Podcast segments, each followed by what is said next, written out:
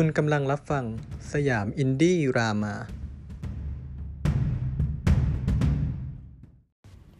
สวัสดีครับ สยามอินดี้รามาพอดแคสต์เดินทางมาถึง EP ที่ 2 แล้วนะครับ วันนี้ผมเอา 10 อันดับหนัง original Netflix ที่มียอดผู้ชมสูงที่สุด ตั้งแต่ครึ่งปีที่แล้ว อัปเดตจนถึงตอนนี้มาฝากกันครับ มีทั้งเรื่องที่หลายคนน่าจะคุ้นตาอยู่แล้ว แล้วก็บางเรื่องที่คุณอาจจะไม่เคยรู้จักมาก่อน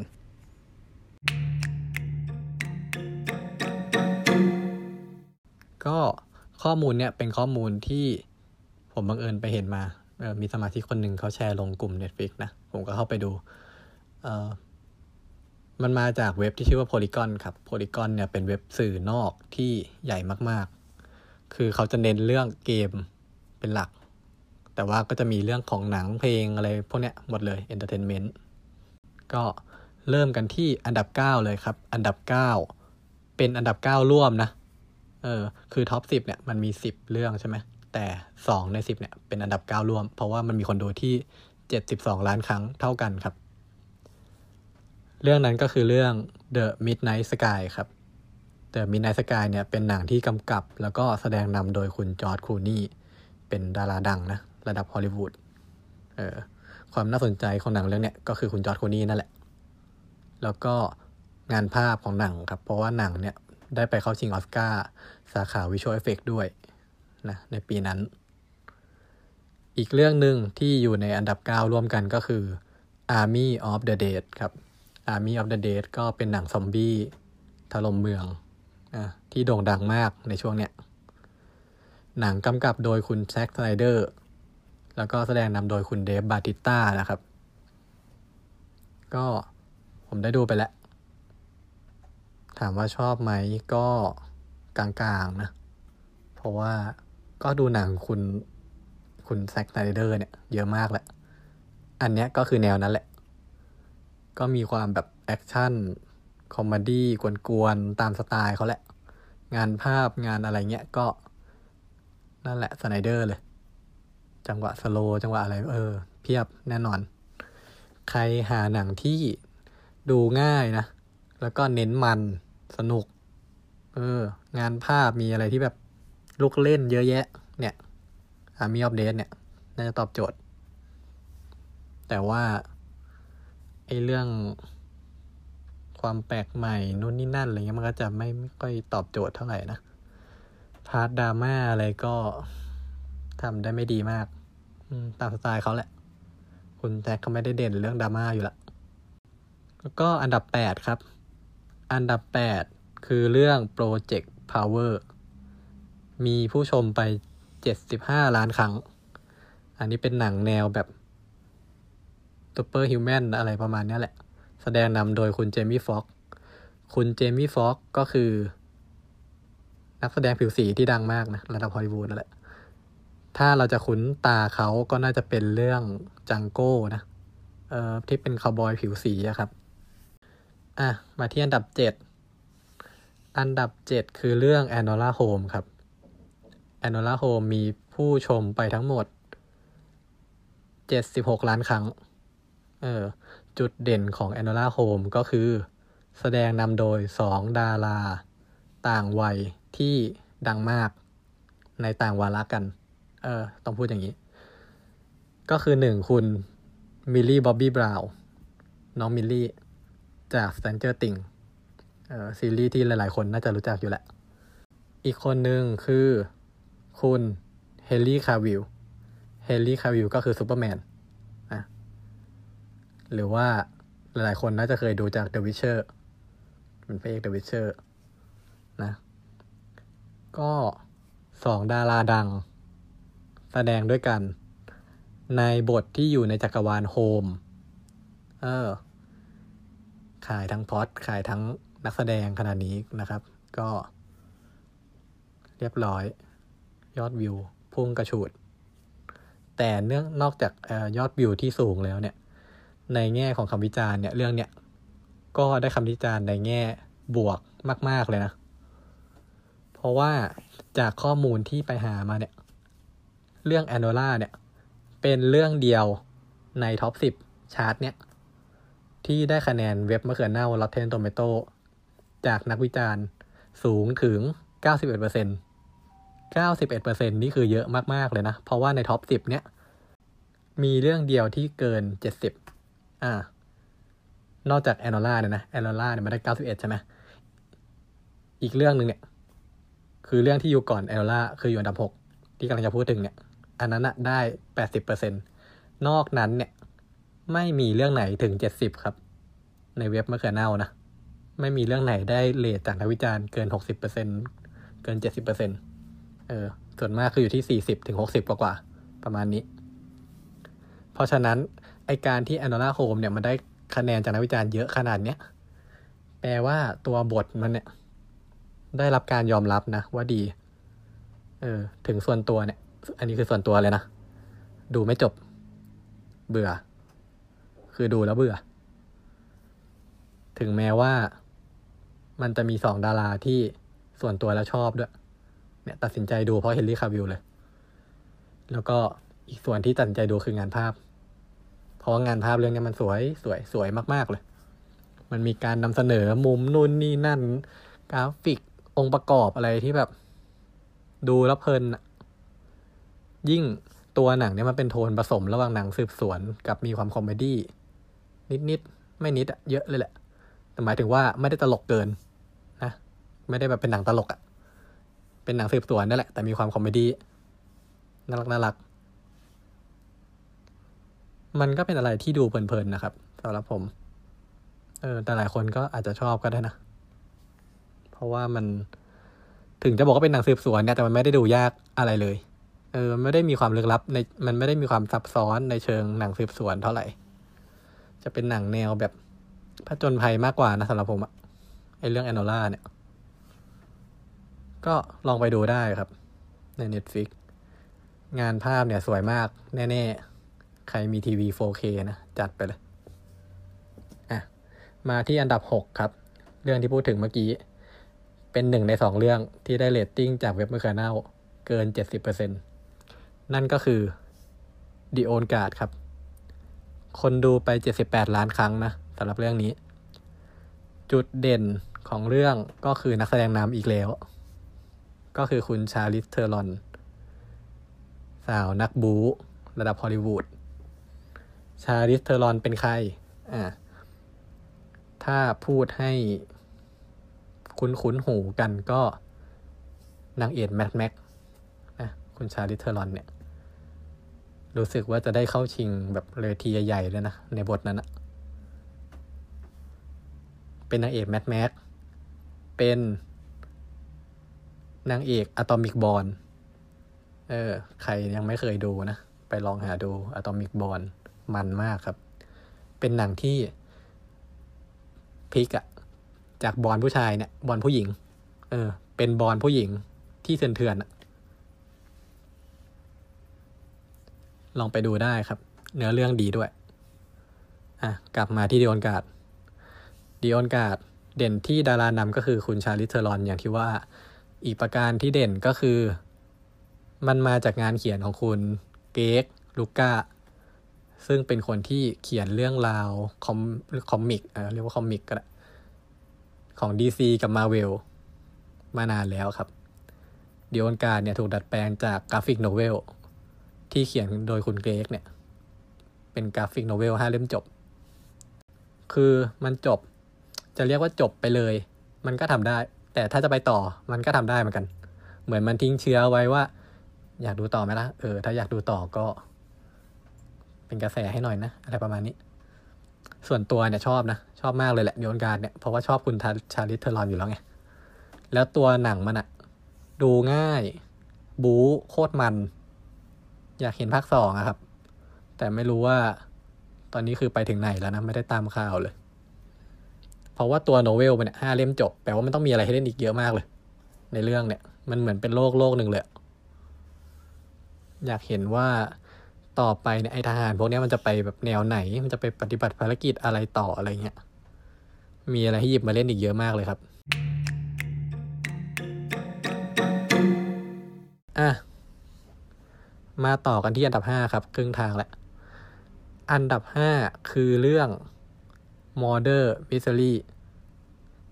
ยอดวิวอยู่ที่แปดสิบสามล้านครั้ง ไอ้เรื่องเนี่ย ส่วนตัวผมไม่เคยผ่านตาเลยนะ เหมือนมันไม่เคยขึ้นมาบนแบบ หนังเรื่องบนๆ เวลากดค้นหาเลย ทางที่ผมก็ผมก็ค้นหาคำว่าแบบครามพวกแนวฆาตกรรมอะไรบ่อยนะ เออ ไม่เคยผ่านตาเลยครับเรื่องนี้ แต่ว่ายอดวิวคือเยอะมาก 83 ล้านครั้งเลยนะ อยู่อันดับ 5 แล้วพอไปค้นข้อมูลดูเนี่ย นักแสดงก็น่าสนใจด้วย เพราะว่าดังมาก ๆ ก็คือคุณอดัมแซนเลอร์ เนี่ยหนึ่งคนแหละ คุณเจนนิเฟอร์แอนดิสตัน นี่ ตัวแม่อีกหนึ่งคน แล้วก็คุณลุคอีแวนส์ ลุค อีแวนส์นะ ลุคอีแวนส์เนี่ย คือพระเอกแดร็กคูล่า เนี่ยแค่สามคนนี้ก็คือเอาอยู่แล้วนะ หนังหนึ่งเรื่องเนี่ยเรื่องการแสดงนะ แถมมันเขียนบทโดยคุณเจมส์แวนเดอร์บิลต์คุณเจมส์แวนเดอร์บิลต์เนี่ยอาจจะไม่ชินอาจจะไม่คุ้นหูเท่าไหร่ แต่ถ้าพูดผลงานของเขาที่เขาเคยเขียนบทมาเนี่ย คุ้นแน่นอนครับ เช่น Zodiac ฆาตกรจักรราศีอะอ่าดังมากสมัยก่อน เมื่อนานมาแล้ว แล้วก็ เขียนบท Amazing Spider-Man สองภาคเลย ไม่ธรรมดานะ คนเขียนบทคนนี้ แต่ว่าพอไปดูพวก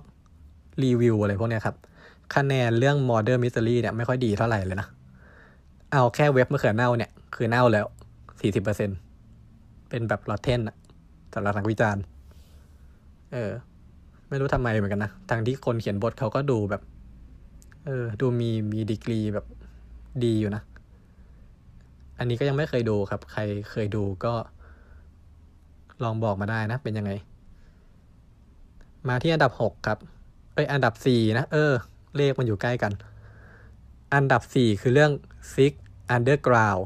เอ่อ Six Underground มีผู้ชม 83 ล้านครั้ง เออ งงปะ ไม่มันเท่ากันเนาะ Six Underground แสดงนำโดยคุณไลอันเลโนนะครับ คุณไลอันเลโนก็คือพระเอก Deadpool นั่นแหละ เออ ก็ดังแหละนะ หลายคนรู้จักอยู่แล้ว คุณไลอันเลโนเนี่ยกวนๆ แล้วก็จุดเด่นอีกอย่างหนึ่งของเรื่องนี้คือ ผู้กำกับกับเป็นผู้กำกับที่เป็นแบบโคตรอภิมหาโปรดิวเซอร์ของโลกเลยก็ว่าได้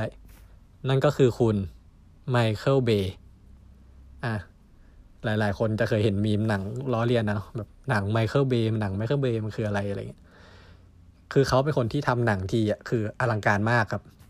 สเกลหนังอะไรเงี้ย ทุนสร้างเนี้ยคือโคตรอลังการตลอด อะยกตัวอย่างที่คุ้นหูเราดีอย่างดีเลย เช่น Transformers อะกี่ภาคกี่ภาคก็คือ ระเบิดตูมตาม ใหญ่โตมโหฬารหมด Bad Boys เออ อันนี้หนังคู่หูแอคชั่น แต่ก็โคตรใหญ่เหมือนกัน เล่นใหญ่มาก เวลาแบบจะออกไปล่าใครสักคนหนึ่ง Pearl Harbor โอ้ อันนี้ไม่ต้องพูดถึง หนังสงคราม สเกลแบบญี่ปุ่นอเมริกา แล้วก็อย่าง Armageddon เออ เป็นไงล่ะ นอกโลกเลยทีนี้ ไปไกลเลย แต่ละเรื่องเนี่ยก็คือเด่นมาก ๆ เรื่องงานโปรดักชันที่ยิ่งใหญ่อลังการ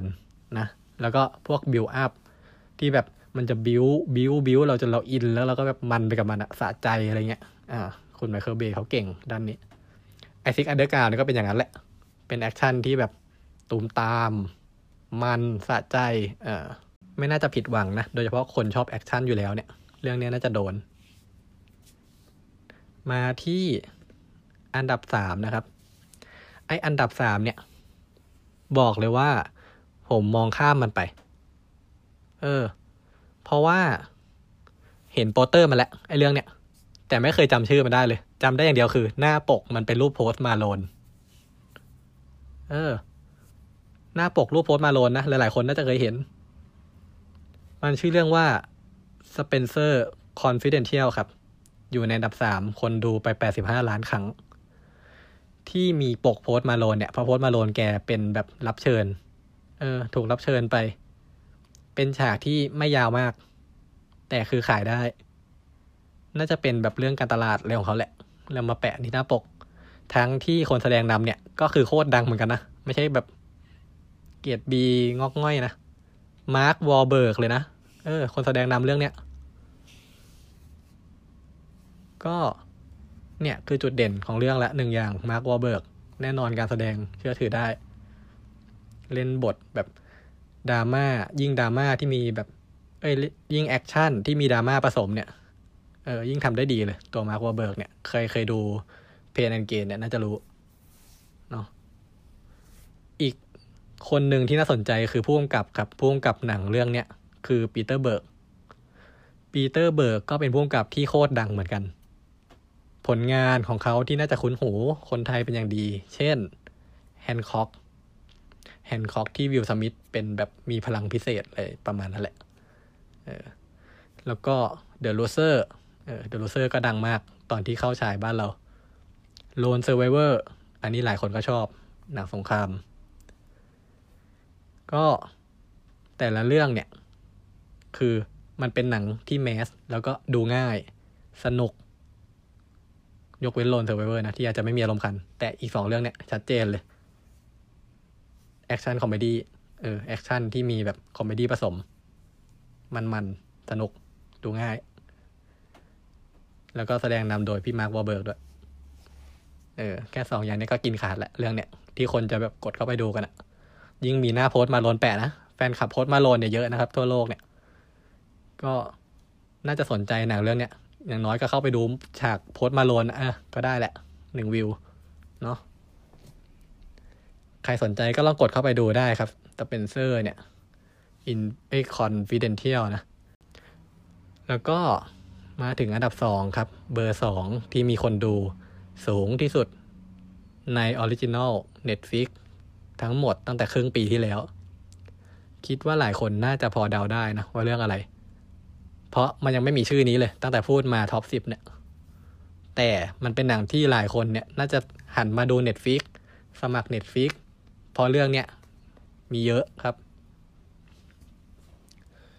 เรื่องนี้ก็คือเรื่อง Bird Box ครับ Bird Box มีคนดูไปทั้งหมด 89 ล้านครั้ง เยอะกว่าไอสเปนเซอร์ อันดับที่แล้วเนี่ยสี่ล้านครั้งเลยนะ เออ ไม่แปลกใจเท่าไหร่ครับ เพราะว่านอกจากคอนเซปต์หนังมันจะน่าสนใจแล้วเนี่ย อที่พูดถึงเรื่องแบบต้องปิดตา แล้วเอาตัวรอดให้ได้ในแดนสนธยาอะไรประมาณประมาณเนี้ยนะดาราก็น่าสนใจครับ ดาราคือคุณแซนดร้าบูลล็อก เจ้าแม่หนังดราม่าอีกคนหนึ่งที่น่าสนใจคือคนที่เขียนบทเรื่องนี้ครับ คนเขียนบทเรื่องนี้คือคุณเอริกไฮเซอเรอร์ คุณเอริกไฮเซอเรอร์เนี่ยเป็นคนเขียนบทเรื่องไลเอา์ เออ ลงล็อกเลยนะไลเอาเล่นเรื่องจังหวะกับแสงแสงไฟใช่ไหมไฟวิบวับวิบวับผีโผล่วิบไฟดับผีหาย ไฟมาผีโผล่อะไรเงี้ย มา Bird Box เรื่องภาพเสียง เออฟึบฟึบไปไหนละผีไปไหนแล้วเออ จะรอดไหมอ่า เนี่ย ใช่เลย จังหวะแบบนี้ ใครจะชอบจังหวะแบบ Lights Out นะ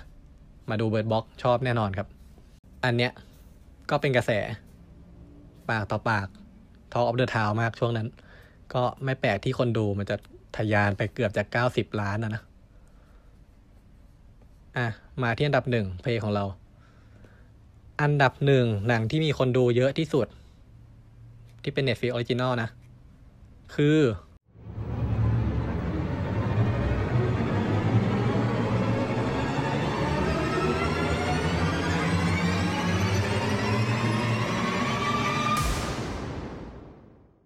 Extraction ครับ Extraction มีคนดูไปทั้งหมด 99 ล้านครั้ง โคตรเยอะครับ Extraction เนี่ย แสดงนำโดยคุณคริสเฮมส์เวิร์ธหรือพี่ทอของเรานั่นแหละ อันเนี้ยก็กินขาดแหละ พี่ทอเล่น หนังแอคชั่นที่พี่ทอเล่นมันทุกเรื่อง อะ กดเข้าไปดูได้เลย ทุกคนน่าจะตัดสินใจแบบง่ายๆเลยที่จะกดเข้าไปดู แล้วตัวเรื่องมันเนี่ย ก็ไม่ได้ซับซ้อนอะไรก็หนังแอคชั่นชิงตัวประกันนู่นนี่นั่น มีดราม่านิดนึงเนาะเป็นหนังที่ดูง่ายมันสะใจมาก ๆ ที่สำคัญคือ คนเขียนบทเนี่ย เป็นคนเขียนบทที่ทั้งโลกรู้จักแน่ ๆ ครับ ผลงานของเขาเพราะเขาคือโจลูโซถามว่าโจลูโซเนี่ย ถ้าไม่คุ้นชื่อ อะ คือใคร โจลูโซคือผู้กำกับ Avenger หนึ่ง Endgame สอง Infinity War สาม Civil War เนี่ย แค่สามชื่อเนี่ย พอแล้วสำหรับที่จะการันตีคุณภาพของบทนะฮะไม่ใช่คุณภาพของแบบความซับซ้อนอะไรเงี้ยนะ คุณภาพของตัวบทอะที่มันจะออกมา ว่ายังไงมันก็ต้องสนุกแหละ อืม แล้วถามว่าผู้กำกับเรื่องนี้คือใครผู้กำกับเรื่องนี้คือ Sam Hargrave Sam Hargrave เนี่ยกำกับเรื่องนี้เรื่องแรก แต่เขาเป็นลูกมือของ Joe Russo มาก่อนจาก Endgame เออ แถมเคยแบบเป็นผู้ช่วยผู้กำกับหนังหลายเรื่องด้วย ที่ดัง ๆ เนี่ย เช่นเด p พูสองเดอะแมนดาโลเรียนเนี่ยสเกลใหญ่ ๆ ทั้งนั้นนะ ก็ไม่แปลกที่เขาจะแบบมากำกับเรื่องแรกแล้วก็ เออทำได้ค่อนข้างดีเลย ลูกพี่ก็ช่วยเขียนบทอยู่ไงนะแล้วดาราก็คือแบบ pro อะ pro ด้านแอคชั่นสุดๆ Chris Hemsworth เนี่ย ก็เลยไม่แปลกเลยครับที่ Extraction เนี่ย มันจะเป็นแบบหนังที่คนดูเยอะมากๆ ถึง 99 ล้านครั้งเนี่ย มันทั้งดูง่าย สนุกมันสะใจดาราก็ระดับแม่เหล็ก คนเขียนบทก็น่าสนใจ เออ ขอกดเข้าไปดูสักครั้งหนึ่งเถอะอะพอกดเข้าไปดูก็เรียบร้อยครับ ก็เป็นหนึ่งใน 99 ล้านนั่นแหละนะน่าจะมีหลายคนเข้าไปหนึ่งในนั้นแหละ ผมด้วยเนาะอะนี่ก็คือสิบเรื่องนะ ที่คนดูเยอะสุดบน Netflix ก็สังเกตว่าส่วนมากเนี่ยก็คือแนวแอคชั่นนะพอแนวแอคชั่นมัน mass เข้าถึงง่ายอยู่แล้วมันจะเป็นเรื่องเอ่อ Project Power อย่างเงี้ยก็แอคชั่น Army of the Dead แอคชั่นซอมบี้วันล้างโลกอะไรก็ว่าไป The Old Guard นี่ชัดเจน แอคชั่นสุดๆ Six Underground แอคชั่นแน่นอนนะก็เนี่ย ประมาณเนี้ยมันก็คือหนังแอคชั่นที่เป็นหนังที่ตัดสินใจดูง่ายอะครับ คือคุณเครียดๆมาจากอะไรใช่ไหมหนังแอคชั่นเนี่ยตอบโจทย์ เพราะว่ามันไม่ต้องใช้สมาธิอะไรเยอะมาก แค่คุณสนุกไปกับฉากแอคชั่นของมันเนี่ย ก็คือ enjoy ละ แล้วก็เป็นหนังที่ mass ด้วยดูได้กับหลายคนดูกับแฟนก็ได้ ดูกับเพื่อนก็ได้ ดูกันเป็นครอบครัวก็ได้อะเนี่ย มันก็เลยแบบติดโผยอดวิวสูงๆเนี่ย หลายเรื่องเลยเนาะแล้วก็อีกอย่างหนึ่งที่สังเกตได้คือทุกเรื่องเนี่ยมีส่วนร่วมกันอย่างหนึ่งคือ ทุกเรื่องเนี่ยต้องมีดาราระดับแม่เหล็ก อย่างน้อยก็คนหนึ่งแหละ ทุกเรื่องเลยนะในสิบเรื่องเนี่ย ไล่มาเลย อันดับหนึ่งก็คุณคิดเพนเวิร์บนะ อันดับสองก็ Sandra Bullock สาม Mark Wahlberg สี่ Ryan Reynoldsห้า Adam Sandler หกคุณ Charlize Theron อะไรพวกเนี้ยเนี่ยไล่มาเลย ก็คือมีระดับดาราระดับเนี้ยมาแปะที่หน้าหนังเนี่ย ทุกคนอยากดูอยู่แล้วแหละ อย่างน้อยคือการแสดงรับประกันคุณภาพแน่ๆ ไม่ว่าบทมันจะเป็นยังไงอะเนาะก็ ออ ข้อสังเกตอีกเรื่องหนึ่งคือ ไอ้สิบอันดับที่พูดมาเนี่ย มันไม่มีเรื่องไหนเลยนะ ที่ได้ IMDB เกินเจ็ดเออ แปลกเหมือนกัน ทั้งที่หลาย ๆ หลาย ๆ เรื่องนะ คนเขียนบทคือคุณภาพก็สูงอยู่นะ เออ แต่ว่าไม่รู้ไม่ถูกใจคนดูหรือว่ายังไงนะครับ IMDB ก็คือได้ไม่เกินเจ็ดเลยนะ ส่วนเว็บเมื่อเขือเน่าเนี่ย มีแค่สองเรื่องที่ได้เกินเจ็ดสิบเปอร์เซ็นก็คือเดียนการนั่นแหละ ที่ได้แปดสิบ Enola ได้เก้าสิบเอ็ดนอกนั้นเนี่ยอยู่ที่สี่สิบถึงหกสิบแย่สุดเนี่ยคือสี่สิบก็คือเรื่องที่ Adam Sandler เล่นนะครับเอ่อเรื่อง Murder Mystery นะในอันดับที่ห้าเนี่ย ได้มะเขือเน่าเลยนะสี่สิบเปอร์เซ็น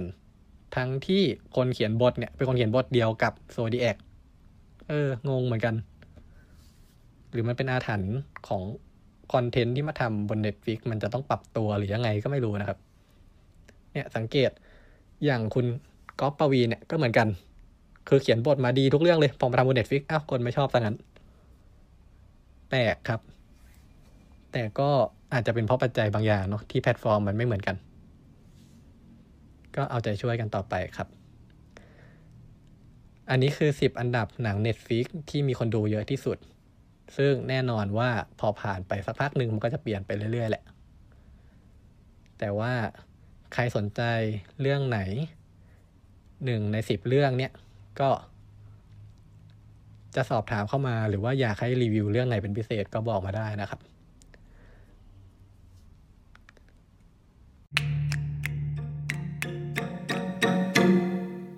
สำหรับสยามอินดี้รามาพอดแคสต์ก็จะมาอัปเดตข่าวสารเกี่ยวกับหนังเพลงเกม ก็จะเป็นรวมๆกันเนาะ อาจจะเป็นวันอังคารหรือพุธวันไหนสักวันหนึ่งนะครับ แล้วก็ส่วนของรีวิวหนัง ก็จะเป็นวันเสาร์อาทิตย์ ใครที่ฟังแล้วชอบหรือว่าไม่ชอบตรงไหนสามารถส่งมาบอกกันได้นะสำหรับวันนี้ขอบคุณทุกคนเลยนะครับ ที่เข้ามาฟังพอดแคสต์กัน แล้วเจอกันวันเสาร์ครับ สวัสดีครับ